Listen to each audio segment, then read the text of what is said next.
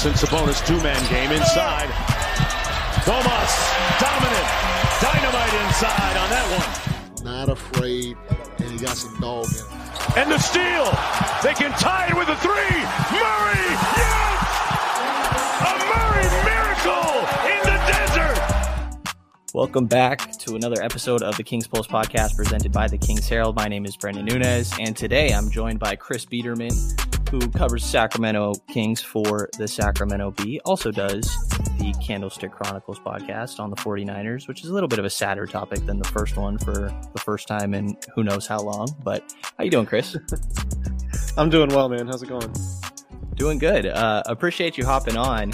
Um, you are, correct me if I'm wrong, the only local reporter traveling with the team right now? Yeah, yeah, that's I'm the I'm the only one on the road right now. Jason Anderson and I sort of switch off road trips. Um, so I got this one, or at least the first half of it. Uh, so I went to Minnesota for two games. Did the um, did the game in San Antonio last night, and uh, I'm in Indianapolis right now for uh, for the Tyrese Halliburton Domantas Sabonis Bowl with uh, with the Pacers tomorrow night. Yeah, two All Stars, which uh, we'll, we'll get to the All Star conversation. But I want to backtrack a little bit on these last three games um, and get your mm-hmm. perspective. First of all, like that that first night after the first game against Minnesota, um, just how much did Coach kind of light into the team for for their defense there? Yeah, that that's always a sticking point, right? I, it, uh, particularly early in the game when you allow D'Angelo Russell to just kind of ease into a lot of open looks, and he starts a game eight for eight, and it feels like they didn't really respond to his shooting until I don't know some point in the second quarter, and at that point, it's you're sort of digging yourself a hole, right? So so for them, you know, Mike Brown talks about it. You know this as well as anybody. Just just making the opposing team feel you um, and with Anthony Edwards, it's you know he's obviously a tough cover, as tough of a cover as, as anybody in the league, really. But they were almost, you know, a little too leery um, of of him driving and and him exploding past them and getting to the lane. And and one thing Mike Brown said and, and other coaches said was that you know you you don't want to give him too much space and just allow him to rise up over you because he's got he's got so much size and gets so much elevation on his on his three point shots in particular that um, you know when it, it might look like a contested look in theory, but given how high he releases the ball and um, it's just not that difficult of a shot for him. So they would almost rather have their defenders, particularly on Ant Edwards, like play up on him and make those threes a little bit tougher and risk having him being able to drive past you because at least then you're playing to your defensive help a little bit. You're forcing him to spray to some other shooters. Um, and, and so that's one thing that, that Mike Brown talked about in particular after that, um, after that first Minnesota loss. And then the Kings obviously played a lot better. Mike Brown said on, in that Monday night game, um, their defense, particularly in the first quarter, was probably top three defensive quarter they've had all season. Uh, so that that obviously stood out. Domantas Sabonis gets in foul trouble um, but you still get another good scoring performance from De'Aaron Fox in the fourth quarter. You get, and you know this, I've been pining for for Trey Lyles to get some run as a backup five. You get Trey Lyles to to to play to play center in overtime, and and he gives Rudy Gobert and, and Minnesota all sorts of problems just because of his his versatility and his willingness to you know throw his weight around a little bit. He tried to to be really physical with Rudy Gobert um, he boxed him out for a rebound, allowing one of his teammates to get a rebound. He drew a foul on the offensive end, trying to trying to get after the offensive glass, which was a big moment. And obviously, he had the corner three and uh, and a driving dunk, and was left wide open too. So I, I just think you know Trey Lyles can give them something that's that's a little bit different. And I think you know come come playoff time, I wouldn't be surprised if that's something the the Kings pull out of their back pocket um, if you know, if if they ever need to with Domantas Sabonis off the floor. But no, overall, I mean, you know, what's interesting, an, an interesting thing about the Kings is, you know, they're seventh in defensive rating on the road, and that number is about 110 points per 100 possessions, which is obviously vastly different than, you know, what what being seventh in in home in, in defense at home would look like. That that number is probably around, I don't know, 109 or 110, something like that. Um, but the Kings can play defense. Like that, it, it's not it's not completely foreign to them, but or I mean, it seems completely foreign to them, I guess, by results. But but sometimes like they they can show that they can play defense, and they're one of the worst.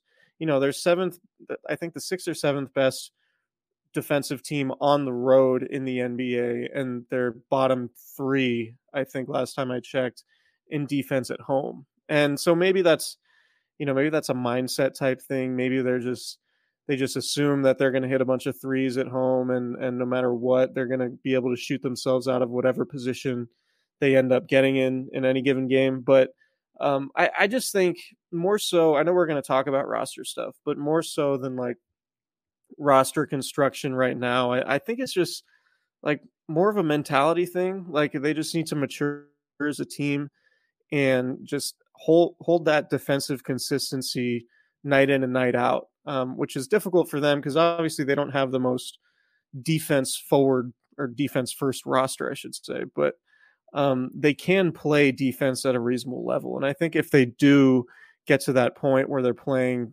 defense with more consistency, they're going to be they're going to be a really good team. And you know they're already the third team in the West in, the, in terms of seeding. So I, I think I think they still have an opportunity to get better with the roster they already have. And um, you know, I'm curious to see how this how this game against uh, the Pacers goes on Friday because they're not going to have De'Aaron Fox, and and maybe that gives us an opportunity to see what Davion Mitchell can give them with more minutes. I, I've been very curious as to what Mitchell could could offer the Kings in a more expanded role because all the numbers suggest that obviously their best lineups include him, um, but their offensive lineups with him are also pretty good. So that'll be an interesting game on Friday for sure. Yeah, definitely. I think the point of attack defense, specifically from De'Aaron in that second game, was phenomenal in, in, that first quarter. Uh, like to kind of to what you said, like Mike, Brown talking about how how impressive that first quarter was defensively. I, I think it started with De'Aaron to me, and, and maybe that's just you know being the one guarding point of attack and kind of setting the tone setting the tone from there. Um, but what you mentioned with Coach Brown of or how the team in general has shown they can play defense, but then sometimes it just doesn't happen, has been one of like yeah. the more vocal frustrations from Coach Brown. It's like I'm only on these guys because I know we can do it. We've I've seen it.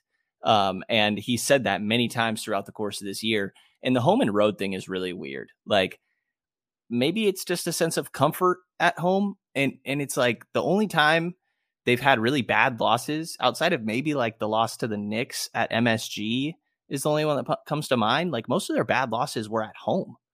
And I, I don't know what it is. They're also way better offensively at home. So maybe you just feel more comfortable relying on your offense or, and therefore get a little bit lackluster on defense. It, it's weird. It, I, do you have any possible like theories to that? No, I, I've asked some of the guys about that stuff, and and I think you know they, they've said similar things like it's just they they kind of assume that eventually the shots are are going to fall right? And on the road and we've seen it with them particularly lately like the shots don't always fall. So they have to they have to grind to win in different ways on the road than they typically do at home. And i think they're more conscious of that on the road. Like for example, Wednesday night in San Antonio, when you know they realize early on the shots aren't falling, so they're just relentlessly attacking the, the, the rim, and they end up with their most points in the paint on the entire season. That's I don't know that they would have that mindset if if that were a home game, right? They might just continue right. playing the same brand and just eventually hope that those outside shots fall, and then they build some momentum and get the crowd into it and then the game kind of avalanches against San Antonio in that way. But that's not going to happen when you're not playing at home. So um, I kind of think that's what it is, and and I think as the season goes on, I'm curious to see if they make that adjustment, right? Like if they realize in these games at home they can't just keep popping a bunch of threes when you know they're not going in. They need to they need to switch things up, and maybe it it involves more of Domantas Sabonis being assertive and and just putting his head down and going in the post, or De'Aaron Fox just getting going early and and instead of doing, um, you know, the the one on one floater game that he's that he's so good at in the fourth quarter, if he starts doing that earlier on in the game. Um, maybe that's that's an adjustment that they need to make, and I'm sure that that'll be the type of thing to if and when they make the playoffs. I, I mean, I think I'm I'm fairly comfortable in saying I think they're going to make the playoffs, yeah. and they should be a team that's that's better than the play-in. But if they get, get there, I think it's going to feel like even though they're going to be at home and that atmosphere is going to be electric. Um, I think the the style of game is gonna is gonna tend to look more like what they have how they have to play on the road, if that makes any sense, because they're gonna be even home games where the the three point shots aren't falling and they're just gonna have to rely on De'Aaron Fox and Domantas Sabonis to to be really aggressive and go attack the rim and attack the paint and try to score in the ways that they like to score. Whereas in the regular season, you're seeing them, you know, look to spray a lot of threes. So uh, uh, that that's one thing I think is it's just a mentality thing. It's just a comfort level thing, and it's still overall a pretty young team that's still kind of trying to figure out how to how to be how to maintain a high level of play. Um, but you know, it, if things are going to go as well as they want them to go this season, they're going to have to learn how to how to overcome those types of situations at home and on the road. And I think you're you're sort of seeing signs of it during this road trip. Yeah, winning ugly. And I, think right. that they haven't done that all too often throughout the course of this year. There's been more as we've gotten further along here. Um, but being able to pull that off is big. And I think Sabonis, um, we saw in these couple home games before they began this road trip that teams were really playing him more as a passer. At one point, Coach Brown compared it a little bit to Draymond Green, that they're almost like faking the help and then going back out to shooters, right. knowing he wants to be f- pass first.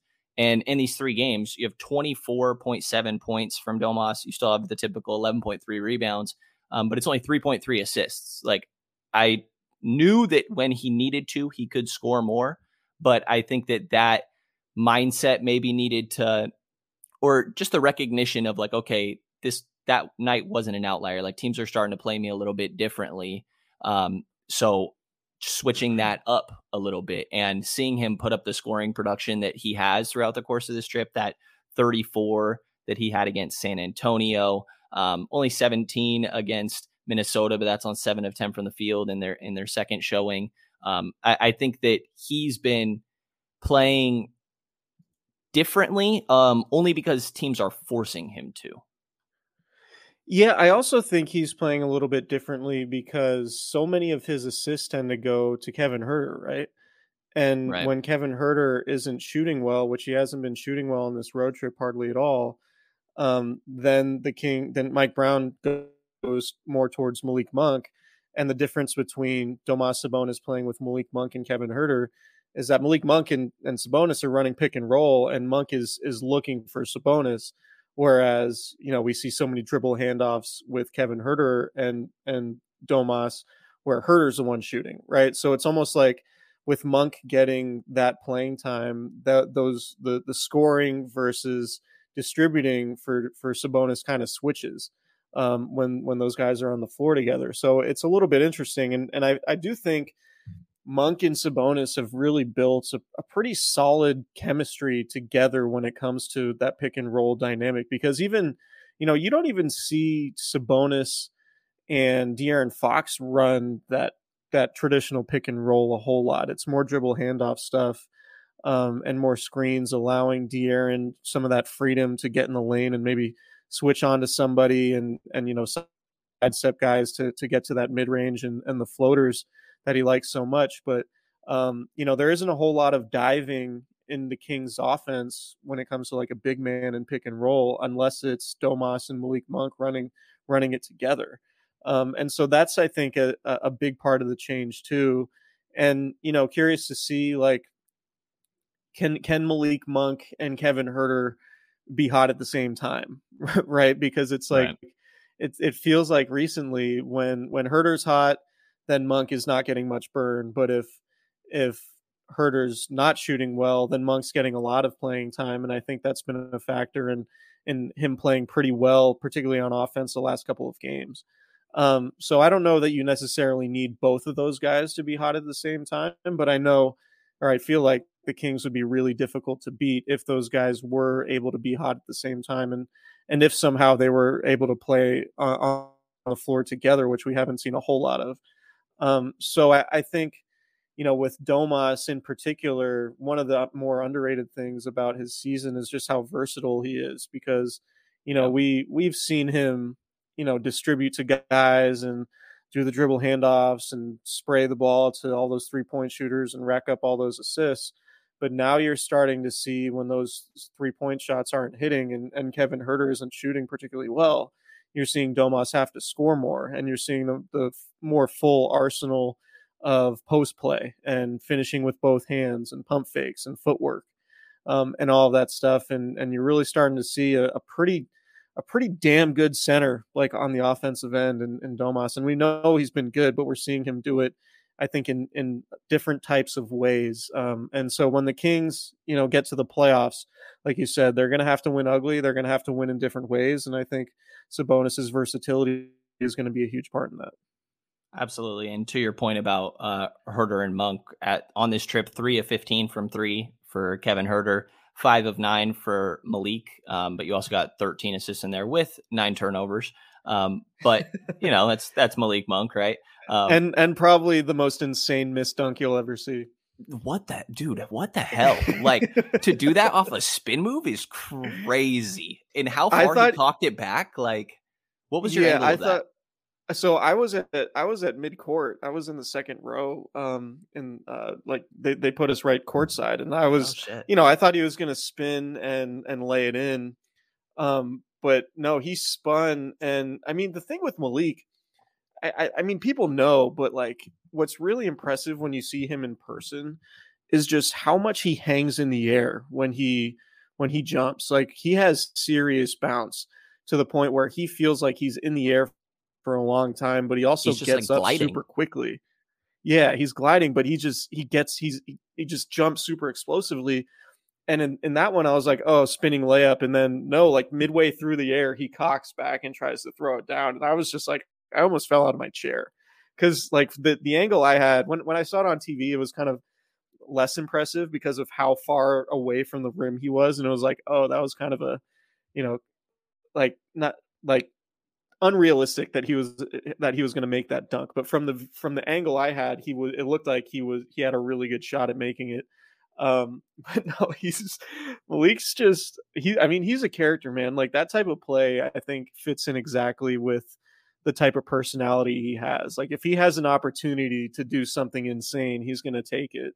Um, and I honestly, I think I think that's what his teammates one of one of the things his teammates like about him.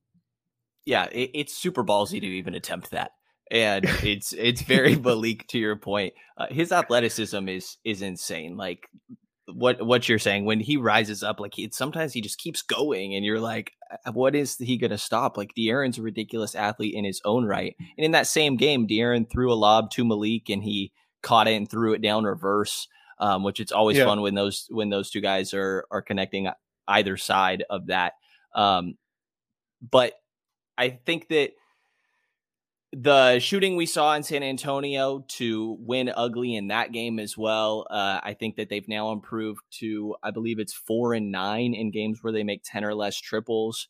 Um, and of course, those are going to be tough nights. I'm, I'm honestly surprised that there are 13 games this year where they've made 10 or less when the team is shooting nearly 40 a night and they have as many right. good shooters as they are. But sometimes that's going to happen. And, uh, and you got to make sure to still be able to find ways to win outside of that. And that was a San Antonio team that uh, came into the game and then instantly lost Jeremy Sochan and Tre Jones, and you know they San Antonio kept it close, but I didn't really feel a type of way about like oh San Antonio's still in this game. I, I thought that the Kings had a rough night shooting the ball, and I never really worried about San Antonio coming back. I don't know about you.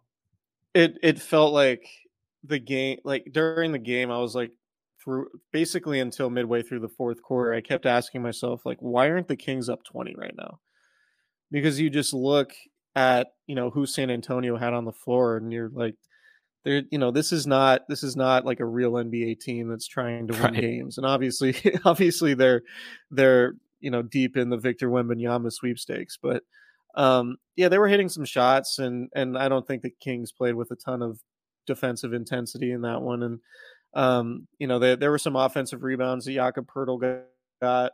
Uh, Mike Brown wasn't as hard on the team as he typically is when it comes to their defense about that. He actually um, mentioned, like, oh, you know, there were some unlucky bounces and they got some offensive rebounds that, you know, it, it wasn't like a lackadaisical effort on the Kings' part, what he said, which I thought was interesting because, you know, a team like that to allow the Spurs to shoot 55% for basically the entire game, I was, you know, I was a little dubious of of that defensive effort, but ultimately, you know, the the better team sort of put its foot down uh, near the end of the fourth quarter there, and and and they pulled away a little bit. But um, no, that game was that game was definitely interesting from the standpoint of like talked about Kevin Huerter. Like I saw Kevin Huerter at shoot around. You know, he's he's a guy who really doesn't he does not like shooting poorly. Like he was he was getting a lot of extra extra shots in that shoot around, and you know, it's a, a lot of the guys left on on the bus, and a few people stayed late and ended up taking. I think they took Ubers on their um, back to the hotel from shoot around because Kevin like just wanted to keep shooting and keep shooting. um, but he's he's still you know he still didn't didn't shoot all that well. I think he had five points in the game, but no, that was that was a game like Sabonis. It was just a game where you mentioned winning ugly. Like they didn't they didn't have much aside from Sabonis, Fox, and and then Malik, given the spark that that he gave them, and and even Malik too. Like he didn't really start scoring a whole lot until the fourth quarter, but he was putting his imprint on the game early with his energy, with his defense. He obviously won defensive player of the game with and got his first chain post game. Never thought I'd um, see the day. I know.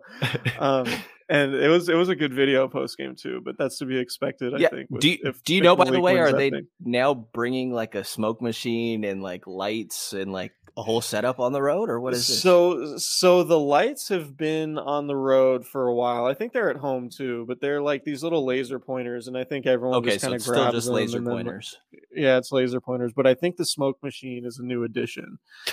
but um yeah, man, it's it's funny. Like Malik really wanted it. He you could see if you've seen the video that King Social yeah. put out, like Malik really has wanted a defensive player of the game chain for a while now. So I think that that's a that's obviously a good thing for them. Like they need if he's going to be on the floor, they need him to play well defensively because he is undersized for a two guard. Um, not that that's a huge deal in today's NBA, but like if he's going to contribute um, it can't just be on the offensive end. They need they need him to be a pest defensively, and, and he certainly was against the Spurs. I don't know if he's going to be able to maintain that against you know better teams than than the Spurs, who I think they have the worst offense in the NBA, or at least one of the worst. I'm pretty sure, at least with all the guys yeah. they're missing. I'm sure I'm sure they're one of the worst. So, um, but no, Malik, if he brings that defense, I, I think it raises their ceiling overall because of how much they they rely on him to not only bring energy and bring scoring, but just um, I mean, if if he can bring defense, it's a different dynamic for sure. Yeah, I think him and Huerter, uh, Malik and Huerter, at times teams will kind of try to target those guys, and if yeah. they can try to limit the amount of times that those are successful from opposing teams, obviously their offense can can carry them. Like I, I think if this team can just be not atrocious for three quarters and then find a quarter in the game where they lock up, they can typically run away with games or at least extend yeah. a, a, decent lead. Um, yeah. and, and, then you just have to not totally blow it through different portions. Um, moving to the All Stars that were announced today, um, All Star reserves for the Western Conference. We got, um, well, okay, so the starters to go there first are Steph Curry, Luka Doncic, um, Zion Williamson. Where am I? Nikola Jokic, and who am I missing?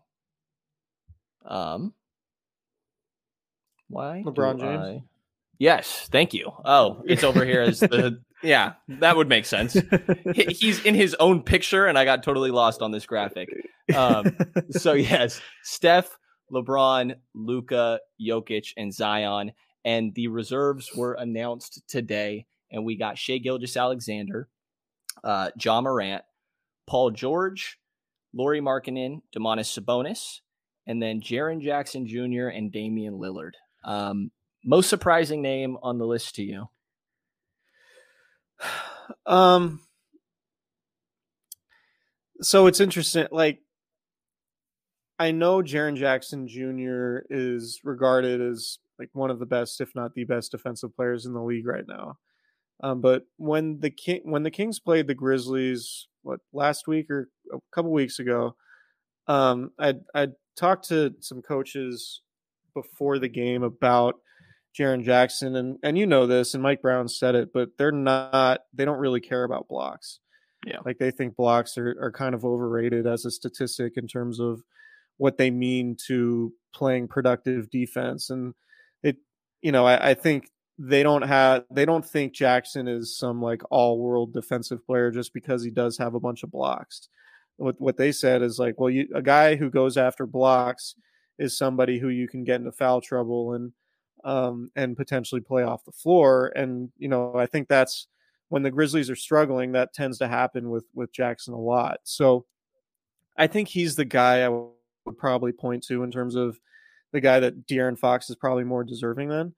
Um, not to say that he's a bad player or anything. I know it's the the All Star conversation is tough because there are so few spots, and the most difficult thing about talking about snubs is like you have to take a really really good player off the team in order to get somebody on the team that you thought should have made it right. So, um, but in terms of like overall um, body of work. I know Jackson's dealt with injuries. I know he has crazy block numbers, um, and he's probably going to end up winning Defensive Player of the Year, or at least he's a betting favorite, at least in early February. Um, so that's the guy that kind of stood out to me. Like I know Memphis is having a great season; they're thirty-two and twenty. Um, they did lose to Cleveland tonight, but I, I just that that's sort of the guy. Like I, I get, you know, I, I think the Dame stuff Dame played what 39 games and Fox is at 47. Yeah. Um he's averaging 30. I know he's averaging 30. That's the thing. It's like it's how, how can you how can you take a 30 point score with a track record like him and not, you know, not have him on the All-Star team. Um, and obviously it's not all about track record, but like that that clearly right. plays a part of it in terms of bias and how coaches are voting and stuff like that. But I think the in terms of the guy that Fox probably should have been given the nod over, I would say Jaren Jackson Jr. Although it is different because it's different positionally, and I'm not I'm not entirely sure like how that how that all works with the with the positional stuff. But I do think Fox is probably going to be the first alternate if one of the guys um, ends up not playing in the game, and and that's probably going to be Zion Williamson, I would think. Yeah, hopefully. I, I, think how it ended up working out is we did it's two backcourt, three front court, and then two wild cards for the reserves. Um, and the two backcourt in, in my mind are SGA and Ja. Um, and then you have three front court, Lauri Sabonis, and then I would imagine either one of Jaren Jackson or Paul George. And then you have a final guard of of Damian Lillard. Um, and you know, maybe yeah. one of those other guards was a wild card instead of Dame. Um, but I thought SGA and Ja's numbers were, I thought those guys were pretty obvious. Um, to me, yeah, it comes same. down to PG and, and Jaren Jackson. Like, yeah, I didn't really consider Jaren Jackson until like somebody had pointed out to me this morning. And I was like, okay, well, that's actually an interesting one that I hadn't thought of. I know he missed his first 14 games. Um, but like you said, like probably the favorite right now for the defensive player of the year. And I understand why the coaching staff um, feels the way they do about blocks for sure. They're they're big on verticalities, right? And definitely like the 3.3 blocks, I can't help but like just be like, holy shit at. You know, and there is the right, foul trouble yeah. that comes with it, but 3.3 blocks a game is absurd. And he is so good on defense. Um, he's also putting up, I, these don't sound amazing, but 16 and a half points, 6.7 rebounds, on 50, 36, 78. Like I think his his counting stats are fine as well. Um, I, I didn't hate it. I did not have Jaren Jackson on my um on my like you know worksheet ballot, I guess. Um, but then after the fact, I'm like, you know, maybe I would have actually given it to him over PG if I gave it more consideration. Um, because I think if you want to make the defense argument, it's a lot easier too for Jaren Jackson, right? And and Paul George is a better right. defender than De'Aaron Fox. I'm not denying that. Um, but I, I think that like numbers wise, production of team, all these teams are pretty close. By the way, I think that they me make sure I get this right here. Two games under the Grizzlies is the Kings, and two games under the Kings is the Clippers. So these teams are all fairly close right. in the standings. Um, but I, I, think that De'Aaron's, you know, one more point than than PG, but he does have uh, one more assist, one less rebound. Like the percentages look a little bit better, obviously from three for PG, but better from the field for De'Aaron. And I would just personally give it to De'Aaron between the two because I think that while PG's a better defender, I think that De'Aaron's clutch numbers should have put him over the top. I, I think he's yeah, the leader I, in true shooting percentage in the clutch. They've played so many clutch games, and it's it hasn't been all for nothing. Like they're winning these close games. And Fox has played in ten more games throughout the season. Right. So yeah, I, I think I'm with you on that. I, I think that makes sense. The Clippers are, you know, they are the fourth team in the West. Um, I don't know the the All Star stuff. I try not to get. I know it, it matters a lot, um, but I try not to get too wrapped up in it because I don't. I don't really remember year after year like who is an all star. You know, I know like the, it's right. the all star conversation is all about legacy and stuff like that. But like, I don't know. Do you think a year from now we're going to be talking about Paul George and Jaren Jackson Jr. and De'Aaron Fox's All Star candidacy. You know, I think it, it's certainly something to talk some about people will be. when it comes. To, yeah, some people will be sure, uh, and I'm not trying to dismiss any of them, but just for me personally, like I don't know, I like I think All NBA is is way more important, and ultimately how you do that season is is way more important. Um, so you know, I, I mean, I think Fox is ultimately going to end up playing in the game, right? Like, I think I think he'll be the first call if Zion doesn't play because he's still dealing with that hamstring that he's not even back from yet. And I can't imagine the Pelicans are going to be like, yeah, you know, go play in the All Star game, given everything that's that they've gone through with him and injuries over these last couple years. So, uh, as much as it might sting um, for Kings fans to to not have De'Aaron Fox initially in the All Star game, I, I do think there's a really good chance he's going to be in it regardless. Hopefully, um, if I, I didn't feel too much of a type of way about him not making it either. I, I think that like it was kind of already a toss up for me if if he would make it. I, I think that he's still deserving and like in that conversation just as much as as some of the guys that did make it. If there is an injury replacement for Zion, which seems likely, um, and it goes to either Anthony Edwards or like Aaron Gordon or Anthony Davis, like I might feel a little bit of a type of way. Anthony Davis was playing insane when he when he was healthy, but it, his number of mm, yeah. games is is I don't know. It, it's still a bit more than what you saw with Jaren Jackson. Um, yeah, I don't know. It, it's interesting, and hopefully Fox gets a replacement. I saw somebody jokingly say like Domas should claim that he wants to sit out the All Star game because of his thumb, and then De'Aaron would get the spot. And I thought that was a hilarious idea.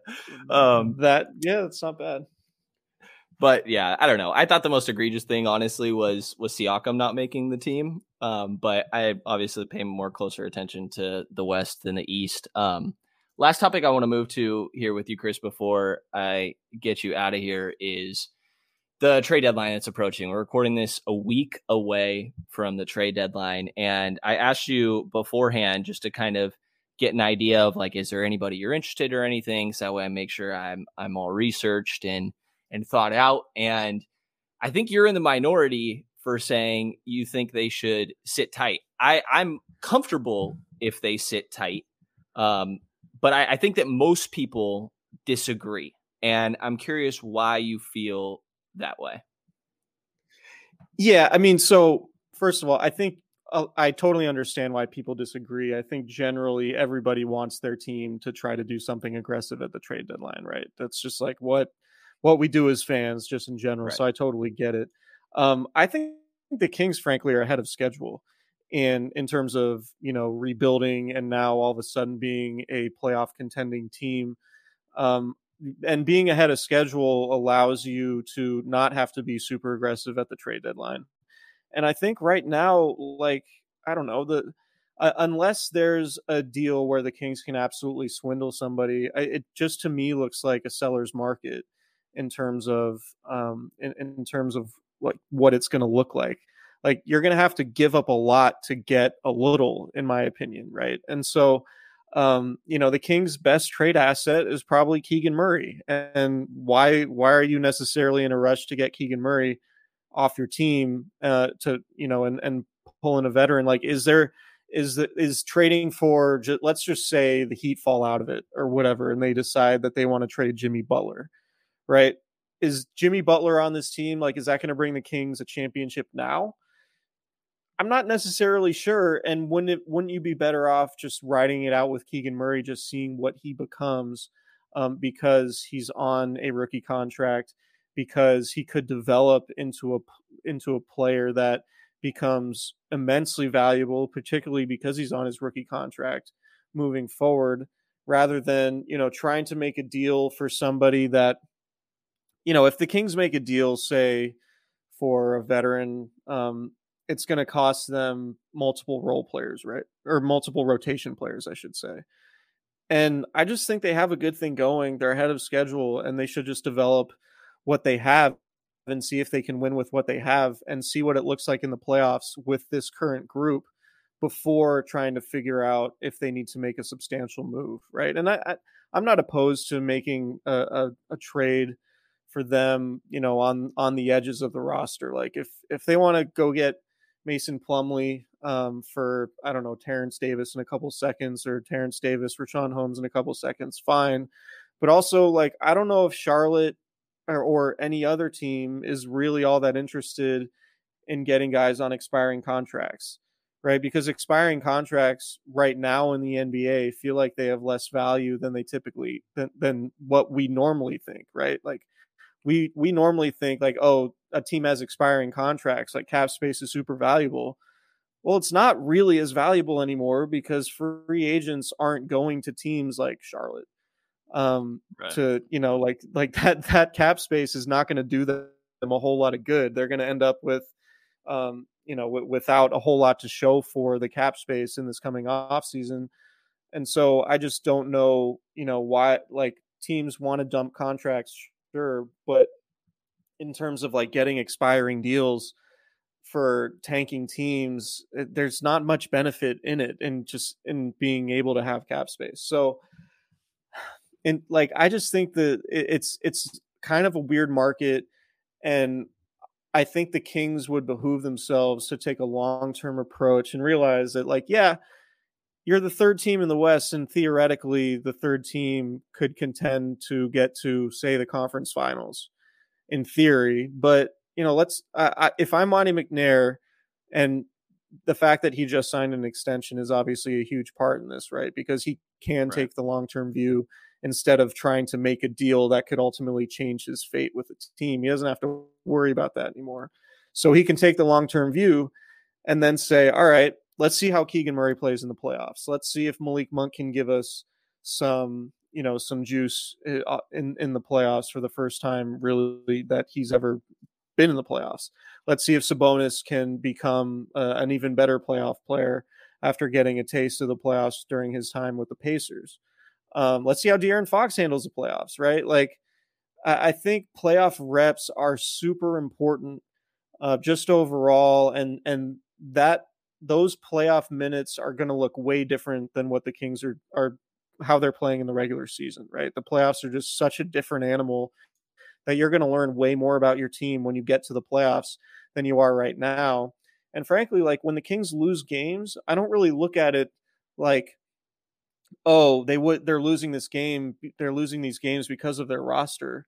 I think they're losing these games because of just how they're playing. Like I think their roster is good enough and it makes it like the roster makes a lot of sense right now. Like they have a lot yeah. of pieces that complement each other really well and that fit together. Uh, whereas if you were to make a trade, like I just don't know that you're getting good value and you're kind of upsetting the apple cart and you might be losing that long-term view on what this team could be if it went through a few playoff runs and got those playoff reps together like you know the warriors the warriors had a couple playoff runs before they became champions right? Like they had to figure out how to play in the playoffs in 2013 and 2014 before they really took that step in 2015 and the kings haven't had any playoffs experience at all yet. So if i'm them i'm just taking this current group i have without making any major changes seeing how they do in the playoffs when everything is drastically different, when the game slows down, uh, when defense is obviously more of a priority. And then when you get to that point, you have a better idea of what you need to improve upon. And then you have the offseason to potentially make some moves. That, that's how I would look at it because I, I just don't, I, you know, you might cost yourself a chance at having, um, you know, a really good player for a long time, somebody like Keegan Murray. If you're like, okay, I could go get say Pascal Siakam or OG Anunoby or something, yeah, maybe those guys are are clear and obvious upgrades, but then you're costing yourself draft picks that you could potentially move later down the road when you have a better idea of what you need, or uh, you know rotation players when frankly like the Kings don't have a lot of wing depth, right? Like they have Harrison Barnes and Keegan Murray and Trey Lyles in terms of like wing players, not counting guards like Kevin Huerter and Malik Monk, but like I just think they're better off seeing what they have for right now this year, realizing that they're ahead of schedule, playing it out, and then waiting till the offseason to make any substantial changes. Ahead of schedule, couldn't agree with more. I, I think that like this year, barring some major collapse, is already a success. And we've heard yeah. Coach Brown talk so much about the importance of of experience in the postseason and how much this team lacks it. You know, even the guys like like Domas has gone three times. He's never been out of the first round, right? Um, Kevin Huerter does have that run to the Eastern Conference Finals. He was phenomenal in that Game Seven uh, of Ben Simmons' last game in Philly, but that's one series there, um, or or one run there, and I, I just think that there's not enough guys that have substantial playoff experience on this roster, particularly the main guys that you can just overlook that and assume that well if we got one more piece like we'd be right in contention like I, I, think that's a little crazy and i don't actually think that there's any like moves i mean i've you know been told specifically like they do not want to trade keegan murray which of course they said they don't want to trade tyrese halliburton um, for what it's worth but that they think that keegan murray can be better than a Lauri Markkanen. like why would we trade keegan murray for Lauri Markkanen? he's going to be better than that and sure, believing in Keegan uh, that much, like there's been flashes recently where I could see how maybe you could talk yourself into that. I don't know if I'm quite at that level, but like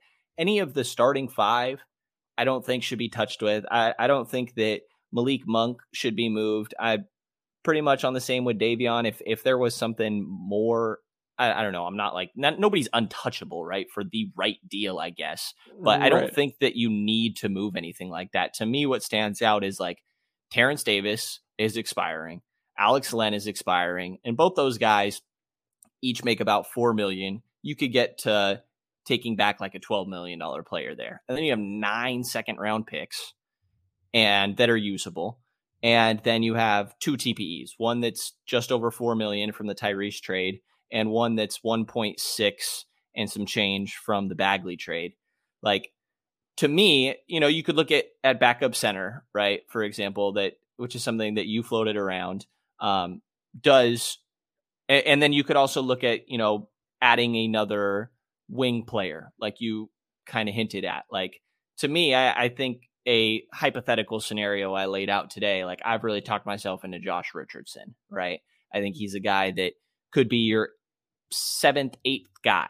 And just to add another piece, right? He reminds me of Donte DiVincenzo a bit, where I, I think he's a capable shooter um, can put the ball on the floor and be a connector. Sometimes he'll do a little bit too much on offense, but at the same time, he's a pesky defender. And I, I think a rotation player on a good team. Maybe some nights that he, he doesn't have it, but just like anybody, and he's expiring contract. You could do Terrence Davis, Alex Len, and say two second round picks for Josh Richardson. And then, you know, I don't know that I think uh, Serge Ibaka can still play basketball at all, but if it's meaning a your four million dollar TPE that would expire anyways on the seventh, and then for example your own second round pick, which right now is projected projected to be pick fifty four, to get a guy that maybe can, probably not, but worst case he's another Dellavedova, and all you're giving up is the fiftieth pick in the draft. And we've heard how much they love Matthew Dellavedova's veteran experience as a guy that's gone through it. Like I, I, think it's small stuff like that that stands out to me. And again, I don't really love Serge Ibaka as a player. It's more so just like a hypothetical I'm laying out with, um, to me, assets that like if you don't use outside of the second round picks are kind of just gone anyways. And I, I'm curious specifically on the backup center, how much of it is because I, I, know you're all about Trey at the backup five, or at least that's you know you've you've talked about really liking that idea, and it's worked a little bit as of yeah. late. Um, how much of that is you know believing that the answer is already on this roster, and how much of it is we don't like? Why is everybody so worried about the backup five? It's 15 minutes a night. Yeah, and it's probably even fewer than 15 minutes a night in the playoffs, right? Because right? like I kind of think, you know, like in a in a do or die scenario, like wouldn't you rather just try Trey Lyles with the starters or with you know sixty percent of the starting lineup and maybe Malik or something it, with your second unit in in the playoffs, like just to just increase the pace and see if you can if you can run a team a little bit, um, because ultimately, like I, you know, these other guys, these other like Alex Len's never seen the floor in the playoffs. I don't think Richaun Holmes is ever going to see the floor in the playoffs. Um, I think Chimezie might, but I think in order for them to feel more comfortable about him in the playoffs, he needs to be fouling less and probably making more threes. And right now, he's not doing that. But I think in terms of skill set, I think Chimezie makes a ton of sense and is kind of the perfect backup center for them. Um, but he just needs to he needs to be a little bit better and be a little bit more consistent in those areas. Um, so that's I like I'm in on Trey as the backup five just because like of what it represents, right? Like how what the the problems that he poses are completely different um than than what Domantas Sabonis poses, right? Like you have you saw it in overtime the other night in Minnesota, just the speed that he plays with and the fact that he can run around the three point line and pull, you know, Rudy Gobert away from the paint potentially and then even you know play with enough strength and physicality to bother him when it comes to rebounding like obviously you know the kings have an issue with their low man on defense right like and trey lyles is certainly not going to be some shot blocker and and defensive anchor for them but i don't know that you're going to find one of those guys on the trade market anyway at least in a deal that makes a whole lot of sense for them right. and even so like that guy's only going to play 10 minutes whereas you know, maybe just forget all that, change the way you play a little bit, up the tempo, increase your shooting and and spread teams out a little bit and then maybe you could make up the the you know that that could be the way you play with your second string center. Um, at least that's how I look at it in the playoffs. So I I don't really get wrapped up in terms of the Kings like absolutely needing to find a backup center at the trade deadline. Like there might be a buyout guy that might fit, I mean, for me, yeah. it's like I just don't think Richaun Holmes and Alex Len fit is why they're not playing. It's not necessarily that they're not good enough. At least in Holmes's case, I think Holmes is plenty good enough, but he's, he's just not a natural fit with what they do.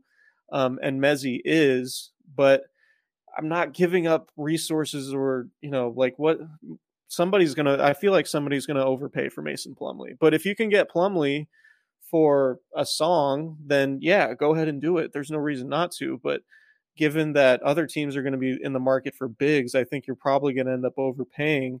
And I think just uh, in general at the trade deadline this year, I think anybody who goes is going to be overpaid for. So like if I'm the Kings, I'm you know, I'm not super eager to go overpay for somebody when I have another option potentially in Trey Lyles as a backup five who can be effective in a completely different way. Um, so that's what I, that's what I like about him. I know I've you and you and I have talked about it a little bit at Kings games, and and I was really happy to see Trey Lyles do what he did in overtime in Minnesota because it it confirmed the hell out of my priors, man. So yeah, that was the important thing. But um, but yeah, no, in terms of backup did. center, like I think I think they have they have enough there because I mean Sabonis is going to be playing 40 minutes in the playoffs. Like, let's be real. Right.